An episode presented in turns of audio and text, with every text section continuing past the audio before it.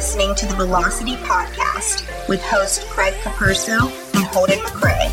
Our goal is simple increase the speed at which you succeed. Let's go. All right, welcome back to Velocity. I'm here with Holden McRae, and we're going to talk a little bit about family and fitness. And uh, I'm kind of interested to hear Holden's take on the whole deal because I have a, a solid belief that he's going to have a little bit more congruency with the family, uh, his wife, including his fit, their fitness routines together, versus my wife and I not including our fitness routines. Spoiler alert. So, uh, Holden, tell me a little bit about how do you share fitness with your wife right now, and we'll trickle that down into kids and family and explore this whole concept. But tell me a little bit about what that is today, and maybe back in the future, or back in in you know the past, was that always the way it is? Let's talk about today first because I'm getting old, and so it's hard to remember what's going on a long time ago. Yeah, so currently we try at least once or twice a week to go to gym together, and uh, we live in Colorado. We're up at nine thousand feet above sea level, and we have a great gym in town. And what we've been doing consistently for the last, say, about year or so is this class that's called Vitality. So it's really CrossFit for 55 year olds and older. And it's fantastic. And so we're doing that mainly to maintain our strength and to hopefully progress a little bit in strength as well. So we do that twice a week together. It's an hour long class. And then we have been trying to do Pilates once a week, and I'm the only guy in the class, which surprises me when we do that. Uh, winter, we ski together probably three or four days a week. And now, since it's summertime in the mountains, I bike with her a couple of days a week, uh, where I'll ride with her. And then on the other days, usually two times a week, I'll go with my buddies who kick my butt. What do you do with your buddies? uh, mountain biking. Mountain biking. So yeah. that's interesting you said that because that's one of the things that Wendy and I just, um, you know, picked up is uh, is going to be one of our hobbies. We just ordered some bikes and COVID nineteen. We're recording this in the, in the times of the pandemic, so whenever you're listening to this in the future, um, you know, the COVID nineteen has helped a lot of different markets. You know, they some markets are getting their butts kicked, and some markets, the home fitness market the you know the self fitness propelled market is blowing up and it, you know we're on like a 30 day back order on some bikes that we were ordering some these giant mountain bikes. And Dude, uh, lucky it's 30 days only. Yeah. i mean some and, places are sold out. It's crazy yeah. which is awesome actually i think yeah it's, but, it's great for you know fitness and, and like what we are as health practitioners right? But you know for us to get our fitness on and then people that want to buy bands and fitness equipment that's just sold out and it's great for the industry. But i do think that you know as things come back to some some reason of normalcy um, we'll see some of those things on the market. So we might if you are have been a holdout you might some get some, some good deals here in the future but you know wendy and i are actually looking to take on mountain biking is like kind of like our, our family hobby i used to do a little bit back in connecticut i'm currently in tennessee so they do have some mountains here that we can get into but uh, where do you go, Holden? Do you go up in the woods? I mean, Colorado, you got the woods. Yeah, it's only up from nine thousand feet up. Oh, so, wow. yeah, yeah, it's a good amount of climbing. It's uh, you know high altitude, rocky mountains, rough trails, but lots of smooth sections. So yeah. big climbs. Climbs are usually forty-five minutes to an hour and a half up, and then you go down and then you go back up again. So I try not to do more than one big ride right week just because I have to recover. Mm-hmm. And so what the what the CrossFit type training does is really help me be strong on the bike. So most of my friends up here are riding 6 days a week. They're on the bike 6 days a week in the summer.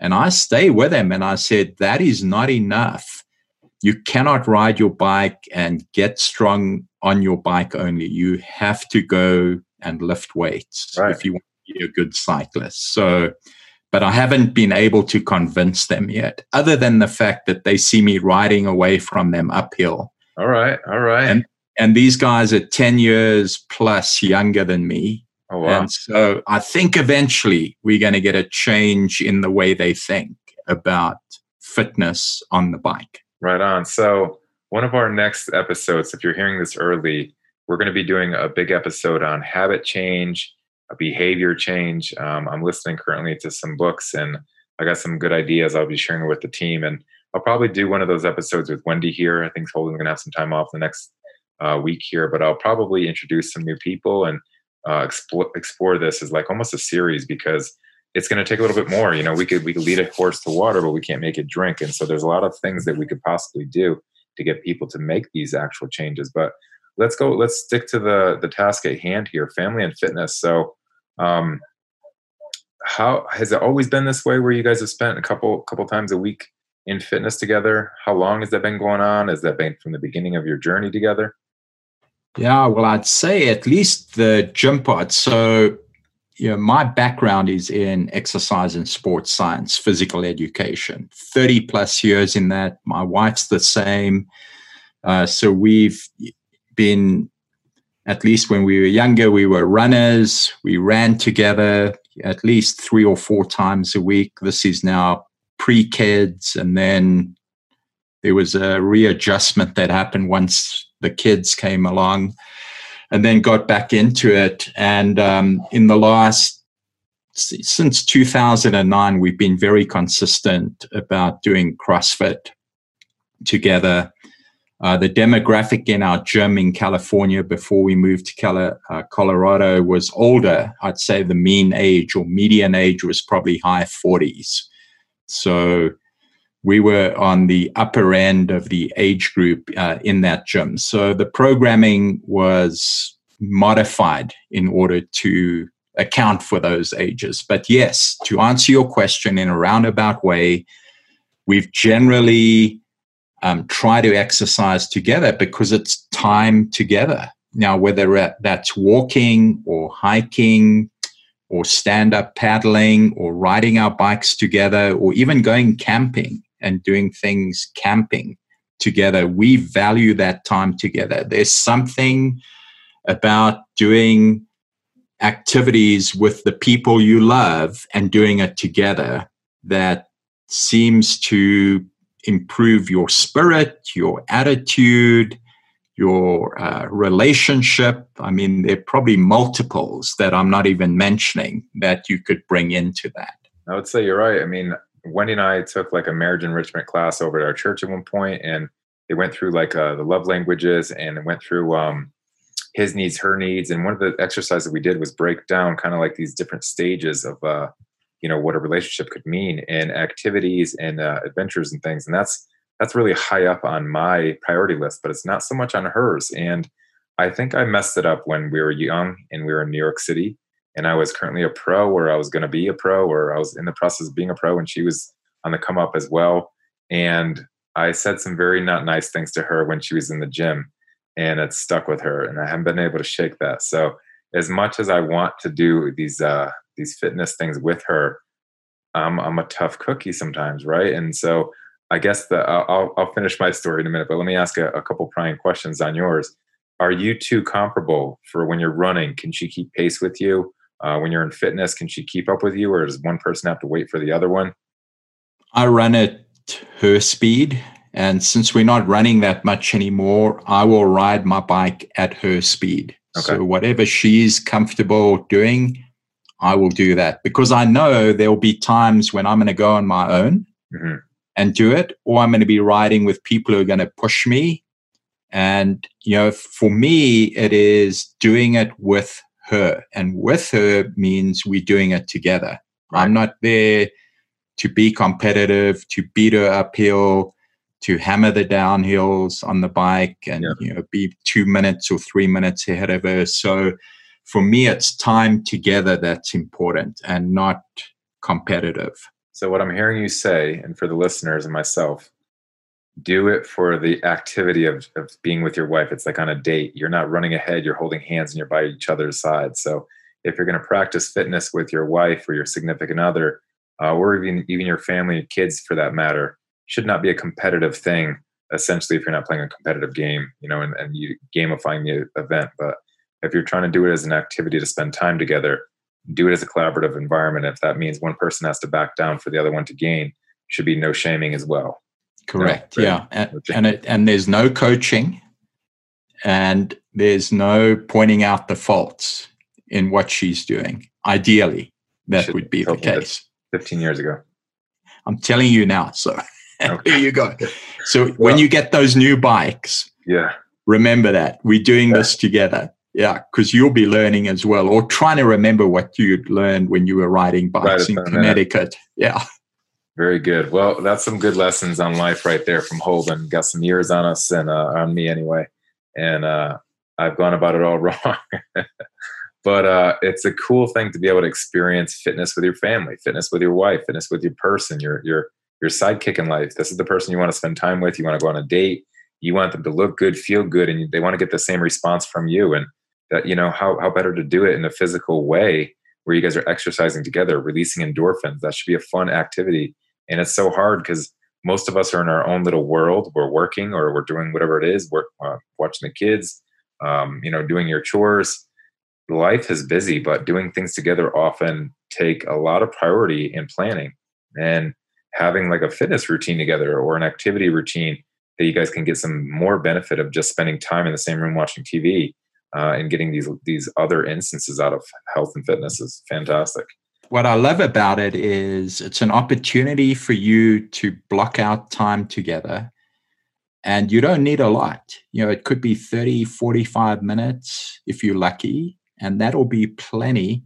And the best part of it is you leaving your environment that you're spending a lot of time in, right? So you're not in the house, you're not having to clean, maybe you should be doing it, but it's probably better to be outside doing these things. And it's a chance for you to have conversation as well. You know, with if you're out walking or riding bikes or even running and you're doing it at a pace that's conversational, it's a chance to actually talk through things. And uh, I just feel it's a great opportunity to go together. Life is a journey together. And this is one way in which you can journey together and dedicate a block of time to each other and be doing something that's going to enhance your health and your partner's health as well. Right on. A lot of times we forget to date our wives or, or significant others or whatever that is. And it's like, you know, a lot of people will plan these like Friday night sessions or Saturday night sessions, date night, right? But there's a lot of opportunities that you could do that intra week or in your your have habitual activities as well. And so don't forget because when you're recording your mate at one point, you went out of your way for them.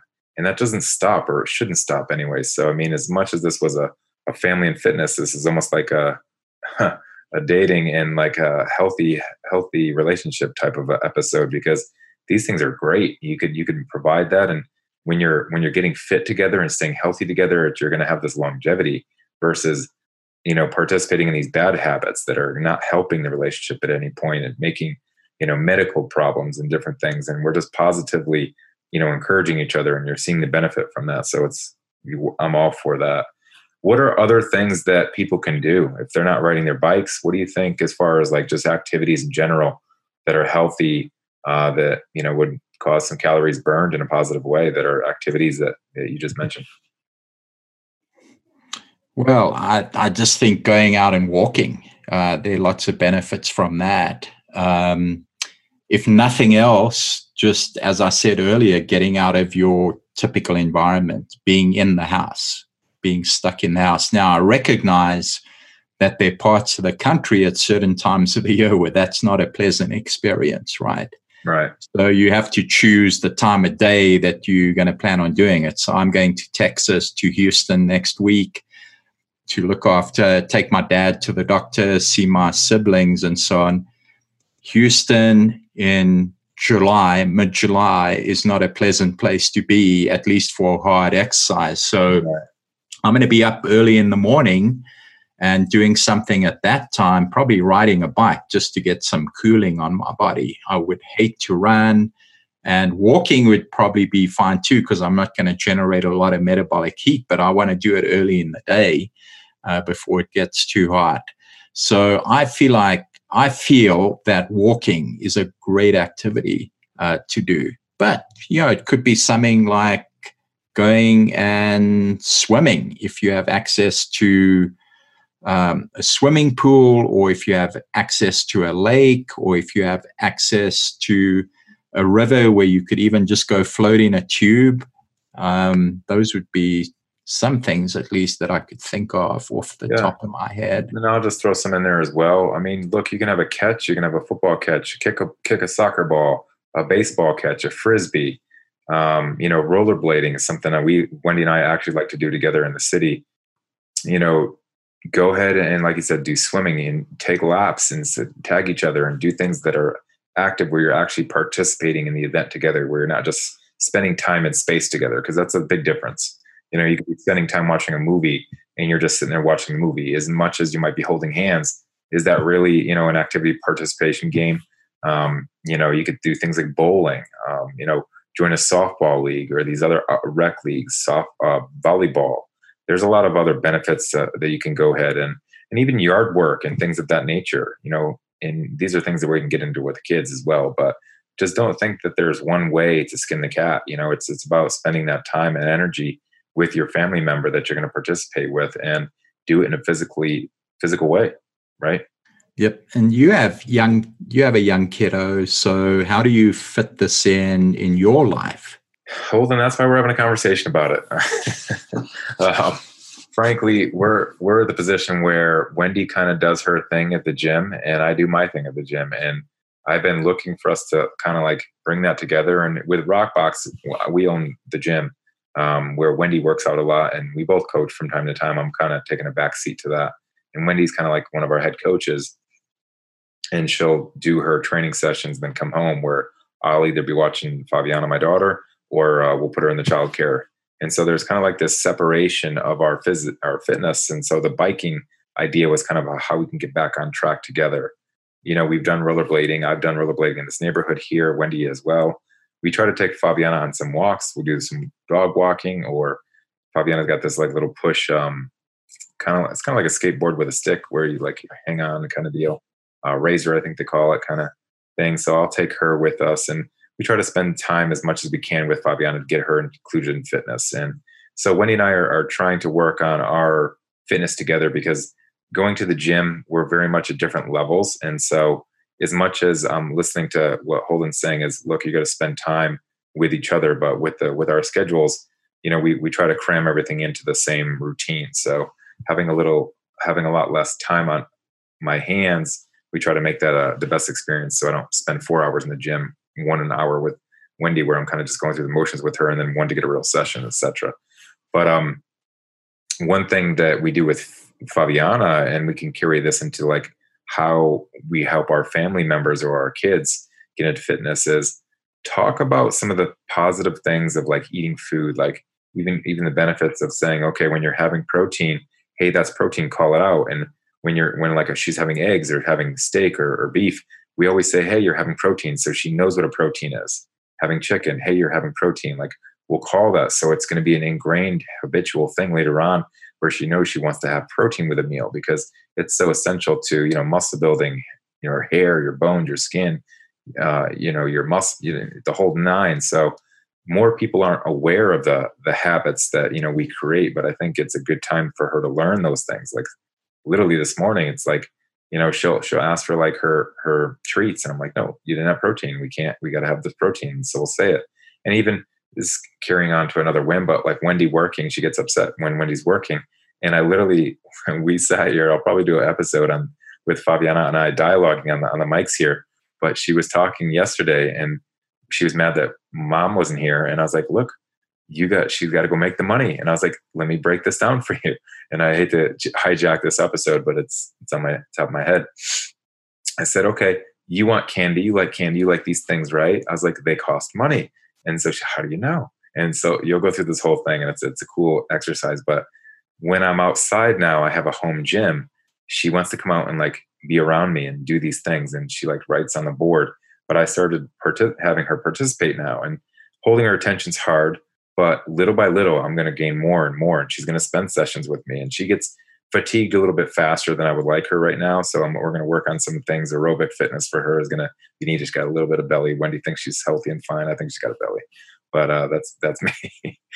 and uh, but you know, getting her to start participating and, and watching her form, man, it's you have the ability to craft this human being through life, and it's like if you're not teaching them, you're just allowing others to teach. How did how did you how did you teach your girls? Yeah, we played. We just played a lot with them. Uh, we started taking my eldest camping when she was five months old. We did this big uh, three week trip up through Idaho into Montana, over to Washington State, down through Oregon, back to California. This is when we were living out there. And um, I played with them. Uh, now, I grew up, I didn't play baseball or softball or any of those sports. So, my kids did not learn how to, they knew how to swing a cricket bat because I did have a cricket bat. So I taught them cricket, but that's of no use in the US at all. But it develops hand eye coordination. And we started playing tennis with them when they were really young. Um, my wife's a good tennis player. I played a little bit growing up. So we would take them to the court, supremely frustrating, to say the least one of the most frustrating things, but persistence over the years. And they both became pretty good tennis players. And now it's something we can do as a family together. They love playing tennis. You know, they both married, their spouses have learned to play tennis as well. So when we get together now, we get to play together. They both, uh, because we were always active, we always ran or we played soccer with them when it was soccer season, uh, things like that. They rode bikes from a young age. I think bike riding, riding is something every single kid should learn how to do. Even kids who live in the city, there are great programs for kids to learn how to ride bikes, even if they don't own their own bike. Um, but it's now something we do together. So when they come see us, in Colorado now, they all go out mountain biking with us. We were out for two and a half hours yesterday with my eldest, who lives in Texas with her husband, and they out for a week visiting. And we had this awesome bike ride. They suffered, but they really good technical riders, and so they can manage it. So I think investing that time when the kids are little and exposing them to activity, whatever that activity or movement is, um, if you keep doing it, if you keep modeling it, they're going to want to do it. So they both look after themselves. My eldest goes to spinning two or three times a week. She runs. Um, my youngest does the same. And that's what I want. I want them to have a lifelong love of moving, of exercising, without me having to tell awesome. them to do it. Yeah, you just mentioned something like I didn't even think of the d- dynamic of it, but like when you're visiting family members and you always hear the horror stories, like, oh, my in-laws are coming and they're gonna like you know pounce on me and like that that like you know they're in my space. But like if you can share fitness with your family, it probably makes it a lot easier. You know, you watch these movies and they have like the games and they do their like the football and you know, if you can actually go experience an activity with somebody, do bike riding or walking or yoga or the gym, that probably brings this family dynamic even tighter versus everybody just being stuck in this smaller space than everyone's used to and it's not their thing. So, you know, family can help in so many different ways, and not to mention relieving endorphins, letting off stress, etc. So there's there's so much to go on. Now, just just beware of the monster you might create because our kids want to do two a days you know, they want to go hike for two or three hours in the morning and play tennis in the afternoon. Or play tennis in the morning and then go bike for an hour and a half or two hours in the afternoon. Or, you know, just do all these activities, two a days. And we are too old for that. Come on, we gotta stay young. We, we can only manage one a day now. All right, all right. Well, it's a good way to keep yourself, you know, spiritually healthy. Is you know because you're you're you're out there with everybody. You know, fitness is going to be something that's going to stay with you. You know, in this time of COVID, you know, having a, a, a fitness mind is going to help you eat better. It's going to help you be more active. And something I wish more doctors and more um, these people should just be pushing because you know we talk about how many deaths are happening from these diseases out here, heart disease and diabetes and these other things. I mean those are killers. Everyone's like Black Lives Matters, All Lives Matter, Blue Lives Matters. Well, there's another killer out there that no one's talking about, and it's health. And it's something that you know we're allowing to happen so fast, you know, and from this you know continuous bad dieting. So that's what this podcast is here to help you guys do. Just take these small tidbits of information and hopefully make some changes in your life that are going to help you hopefully live stronger, healthier, and, and all the above. Yeah, and one of the things we don't talk about often enough, too, I think, is this idea that your immune system is what helps you manage these viruses and bacteria that you get exposed to. That's your defense mechanism. And sitting inside your apartment or your house or your room all day and never going outside is one of the worst things you can do for your immune system. Independent of eating really well and moving enough to keep your cardiorespiratory system, your muscular system, your endocrine system op- operating at an optimal level. Uh, we, we, I think both of us agree that getting out of that environment, out of your room, out of your house, out of your apartment, being outside is essential for at least keeping your Absolutely. immune system healthy. And a whole bunch of I other tell you right now, well. if I'm sick and I pity myself by staying at home and just curling up in a ball in front of TV, I'm sick much longer than I probably would had I, you know, shrugged it off and went outside and said, I'm just going to bear it because I have to. Your body like just knows it's like, all right, this dude's not going to like lay low for me. I got better get a bit with get it with the program. Your body adjusts. You know, you're cold, you get goosebumps. Your body knows how to adjust. Like it's an, it's an amazing machine. You got to treat it better. But uh, I want to shift gears on this episode to talk about maybe people that might need some encouragement. How do we go about encouraging folks that uh, need some fitness in their lives? So, a family member, a wife, a spouse, uh, a kid who uh, you you could see having tendencies that are you know harmful, probably behavior, especially if done over the course of time, created some problems.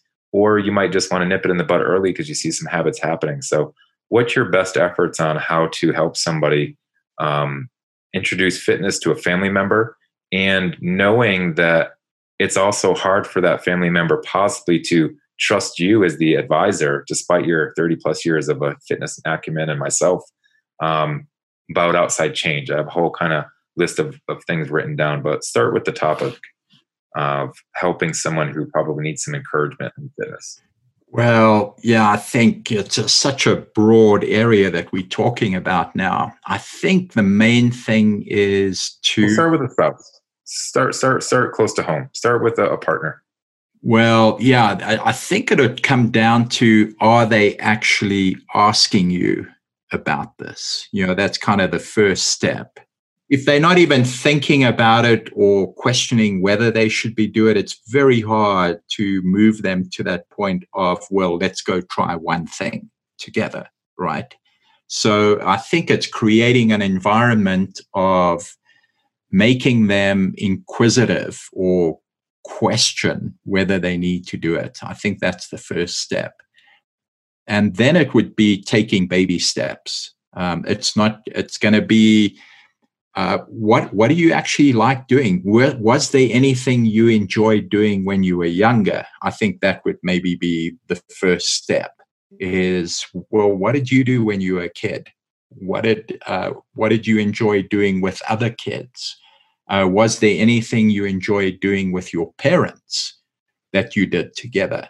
Now, hopefully, out of those questions, you'll get at least one answer that it's going to give you an idea of well yeah, maybe um, I did actually enjoy um, going down to the river and skipping stones across the river. And we had to walk 10 minutes to get there. And so, well, that that was walking. You walk every single day of your life. Well, let's just start out by after dinner this evening, let's take a walk around the block and have a chat about what happened during our day. So that may be one way to start. What do you think? You know, do you have ideas on that? Uh, I mean, this was gonna. Uh, this was definitely gonna be a, a, that series episode where we're talking about habit, behavior change, and things of that nature. But you know, just kind of uh, if if we're gonna separate the two people, one that's aware um, that they have a problem and are asking and seeking versus the other person who is maybe oblivious and maybe doing bad habits drinking smoking uh, eating poorly you know how to influence that behavior. And i certainly think it would go about asking questions of kind of like you know maybe ask them on a scale of 1 to 10 um, you know are they happy? And then get kind of get into like where they're at right now. Be like you know i'm seeing some things from you and maybe you could draw it as, as a form of, of concern. And you know you don't you don't let them know where you're going yet. And but kind of I'm, I'm reading this book right now. It's called motivational interviewing. And um, you know these these steps and things. And one of the cool things they they mentioned or, or one of the the advocates for it was saying like someone who wants to like make a change okay on a scale of 1 to 10 how likely do you think you can complete these tasks? Um, you know and this is probably a couple steps forward for someone who is you know you're trying to intervene but the cool part was they said, okay, someone's like, okay, probably three, right? Someone who's like very not confident, you know, has no really want to do any of these things. I'm a three. Okay. Well, instead of saying, well, how can I get that three to a four? You say, great. Well, you're not a one. That's great. What makes you, what actually puts you is not a one right now? You know, why are you a, a one? Why are you a three and not a one? So they have to defend their three and provide some positivity to it, which is a crazy psyche switch, right? So instead of saying, okay, we are only a three, not a four. How can we get you to a four? That's a negative reinforcement, something I'm not used to. So this is great stuff for me because I'm a I'm more of like the football guy, right? Like tell me where I did wrong. We talked about in these previous episodes. So taking a complete mind shift for me to focus focusing on the three and not the one. So have someone kind of like validate why they're a three and that's better than a one and let them tell you and then build off of that. And so you mentioned one thing where you asked them to say, okay, well, what did you like doing? Um, what do you like doing now? What do you find happy? Where do you drive your happiness today? Um, so start asking those questions. If it's food, if it's music, if it's uh, playing with their kids, find out what those what that those triggers are, and then we got to start working triggers and finding you know habitual changes that we can do within those things. So I definitely think you got to find that happy sweet spot, and then find, like you said, activities that can go in that same realm because when you're doing deep health and deep change for folks, you can't tell them as the authority. You know, as much as we have both vast knowledge and fitness, we can't come through with that because they don't care, um, and it's not going to go. It's not going to work out. Yeah, and I think you raised a really good point. Is this idea? I'm going to use a, a, uh, scientific term for it, which is self-efficacy, which is the confidence you have that you can actually do something. And so you have to identify, you know, I can tell someone they need to um, go ride a bicycle, but if they've never ridden a bicycle in their lives, right, or failed at it earlier, they're not going to be able to do it. And they don't believe they can do it. You know, it'd be the same for you if you're training someone in the weight room and you ask them to say, do a clean and jerk well, if they've never done a clean and jerk, they're going to look at you and say, no, I can't do that. Right. Um, so you actually have to take the small steps to get them to the point where they experience success. And then by experiencing success, they say, oh, I can actually do this. Then you can start progressing them along. You know, and it's interesting. Um, I, I did quite a bit of uh, counseling well, I wouldn't call it counseling, but scientific advising for people who had come into my lab for testing on body composition, for example, and they were interested in weight loss, of course, like most people are.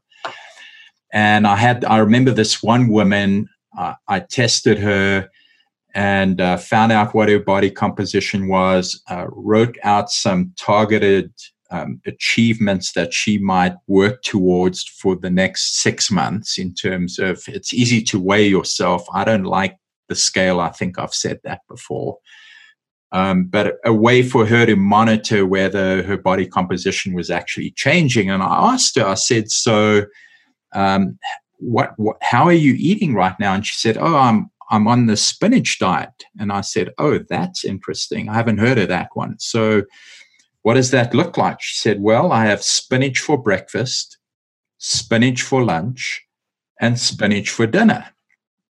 And I said, Really? You're probably losing weight on that, right? And she said, Absolutely. It's working really well. And I said, Well, six months from now, are you still going to be eating spinach for breakfast, lunch, and dinner? And what about a year from now or five years from now? What you're doing is not sustainable. It's a short term thing that you're going to be able to do for a short period of time. It's unsustainable. At some point, you will go back to eating the way you did, which got you into that place where you had a problem that you identified. So let's talk about something that's sustainable. What can you do that you can be successful at that will allow you to achieve the goals you have, but will do it in a way that is not only going to be beneficial for your health, but it is also something you're going to be able to keep doing for the rest of your life. And I think exercise kind of fits into that same yeah, precision space. nutrition. I just uh, wrapped up that course uh, a couple months ago, but they they break it down. into like level one, level two, level three clients, and level one would be just about being able to understand, um, you know, maybe some kind of a prescription that you'd be giving them, and uh, see if that they could make constant um, see if they could just follow and, and be able to hit target, hit target, hit target. And then level two, level three would be progressive, you know, giving them real strict um, guidelines. Level three would be like the extreme, like actually a spinach diet would be extreme, like a bodybuilder, where you'd be in these short term phases. And, but you know that the, they could come through and be able to go in and go out and they have understanding. But like you said, it's just being able to actually make these small changes often and be able to be consistent. I think that's the that's the, the best. So she's consistent having spinach, but knowing the you know the harmful effects of you know something like that where you're not getting all the other nutrients the micronutrients the things that you'd be lacking somebody who takes a very low approach to you know a caloric diet right you know a deficit diet where you're going to need to supplement at some point all these other nutrients that are you're lacking because otherwise you're going to have these bone mineral densities and these things that are going to be lacking and you're going to be having problems.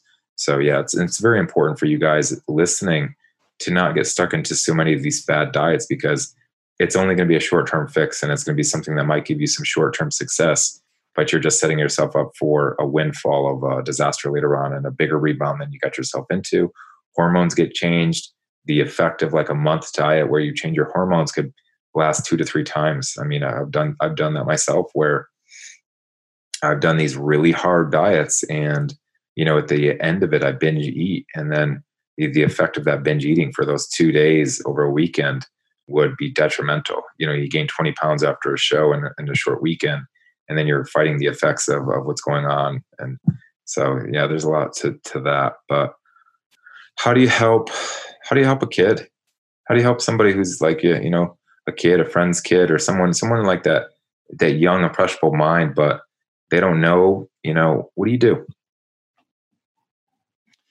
Yeah, so uh, I have a mother in law, and one of her caregivers in Arkansas has a, a young son. I think he is 17 years old now. I first met him when he was probably 14. Uh, has high blood pressure, is probably about five foot 11, 340, 350 pounds. He's a big boy, um, probably pre diabetic as well, given the way he eats. Um, and so, already several years ago, uh, he was out visiting us at our house here one summer and just for a few days. And I talked to him about, I asked him questions you know, what do you like doing? Well, he's a football player. He loves football and he loves training for football. And I said, fantastic. And you want to keep playing, right? You want to be healthy enough to play. Tell me about your diet because I still feel diet's the essential, it's foundational. And he's drinking Gatorade and probably half a case of soda every single day, eating. You know, when I was that age and doing tour days and training for rugby and so on, I would not eat the volume of food he eats in one meal. I wouldn't eat it for the, over three meals, for example. And so it was really just about talking to him and mentioning the things that I believed were harmful to his health and that would not allow him to do what he loved, which was play football and he had it. he had to be taken out of practice um, because his blood pressure was too high.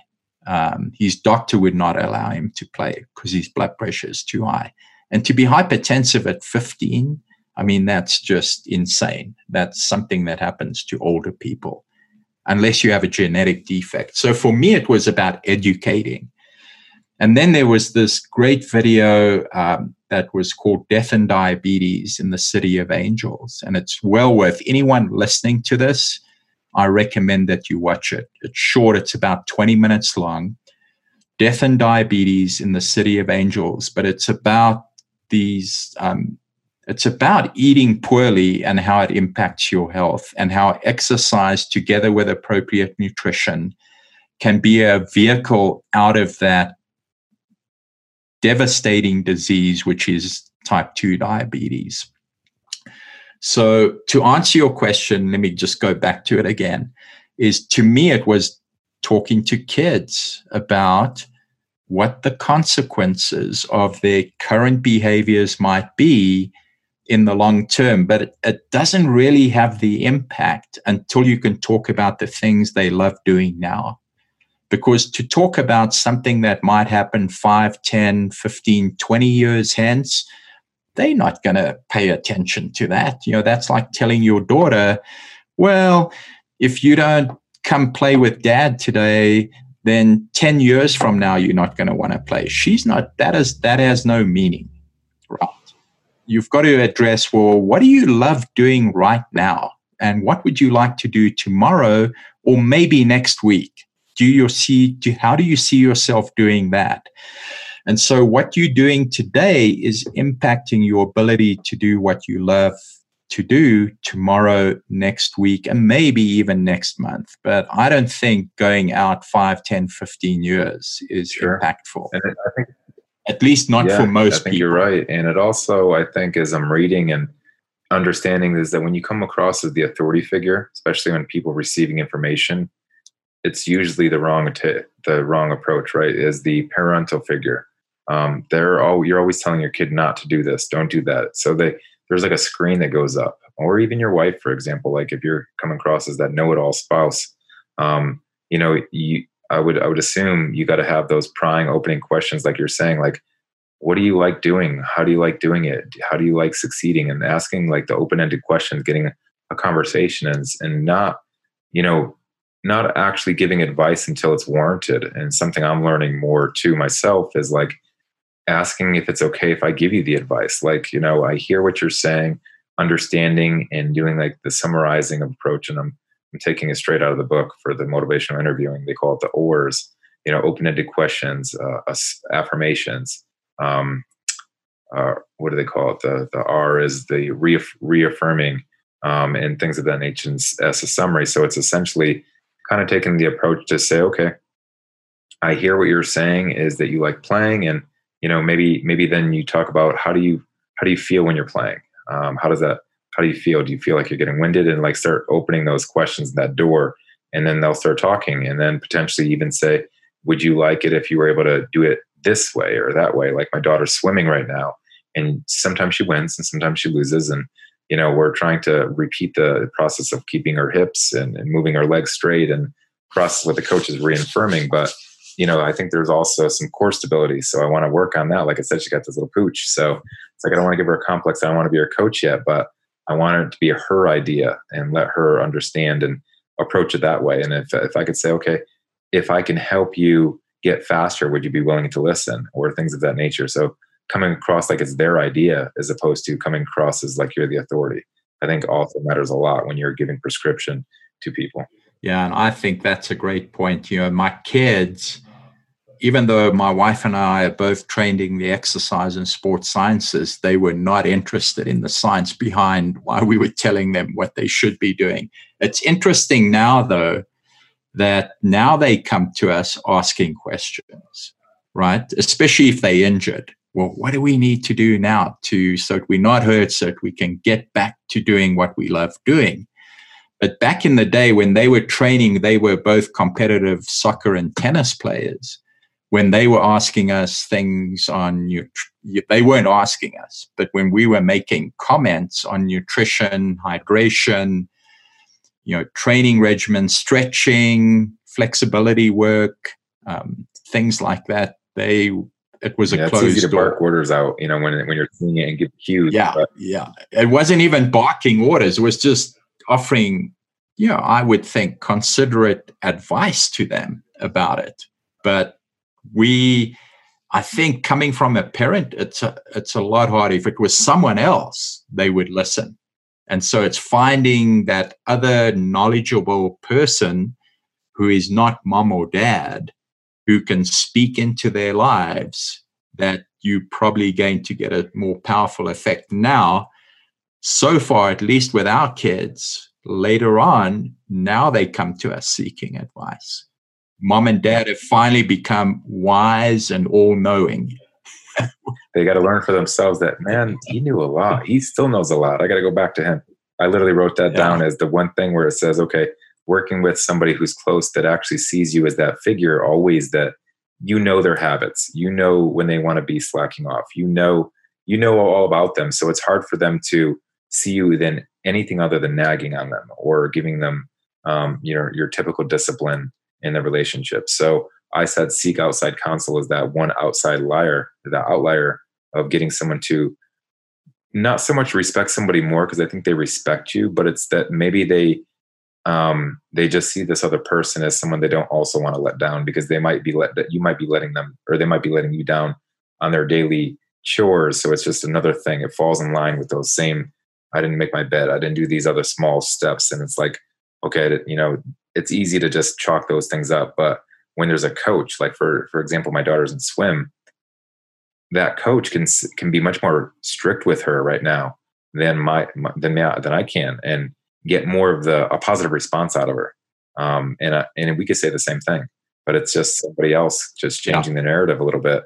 Um, you know, just giving their advice, and it's like, oh, it clicks for them now. You know. Yeah, and you should be there just to play with her and to tell her how well she's doing and what she's doing. Yeah, instead of trying to coach her, let the coach. I have a hard time doing that, but there, there. But but think back, think back to when you were younger when you were her age, who was telling you how you should be well, doing things? Certainly, it was my coach, right? It, it, definitely was my coach, but it was only because, and if if my father had, or my mother rather, uh, either had the the knowledge and acumen of the sports that I played, I might have listened. Like I, I did notice when there was kids that had the coach, you know, that played sports earlier on. They were usually advanced kids, right? You know, the the the coach's sons or daughters usually are pretty pretty good. And it's because that parent takes an interest. And so that kid's either conditioned or that coach is really just peppering them all the time. And whether that's good or not for their psychology is another debate here right? But usually they're getting that coaching. So either way i think i think we beat this one up pretty good as far as you know how we can go about some some changes in, in the family and also you know dating your wife or, and spending time with your kids and making it healthy and fit ways that we can go about this, but often and do them and, and get changes out of it. So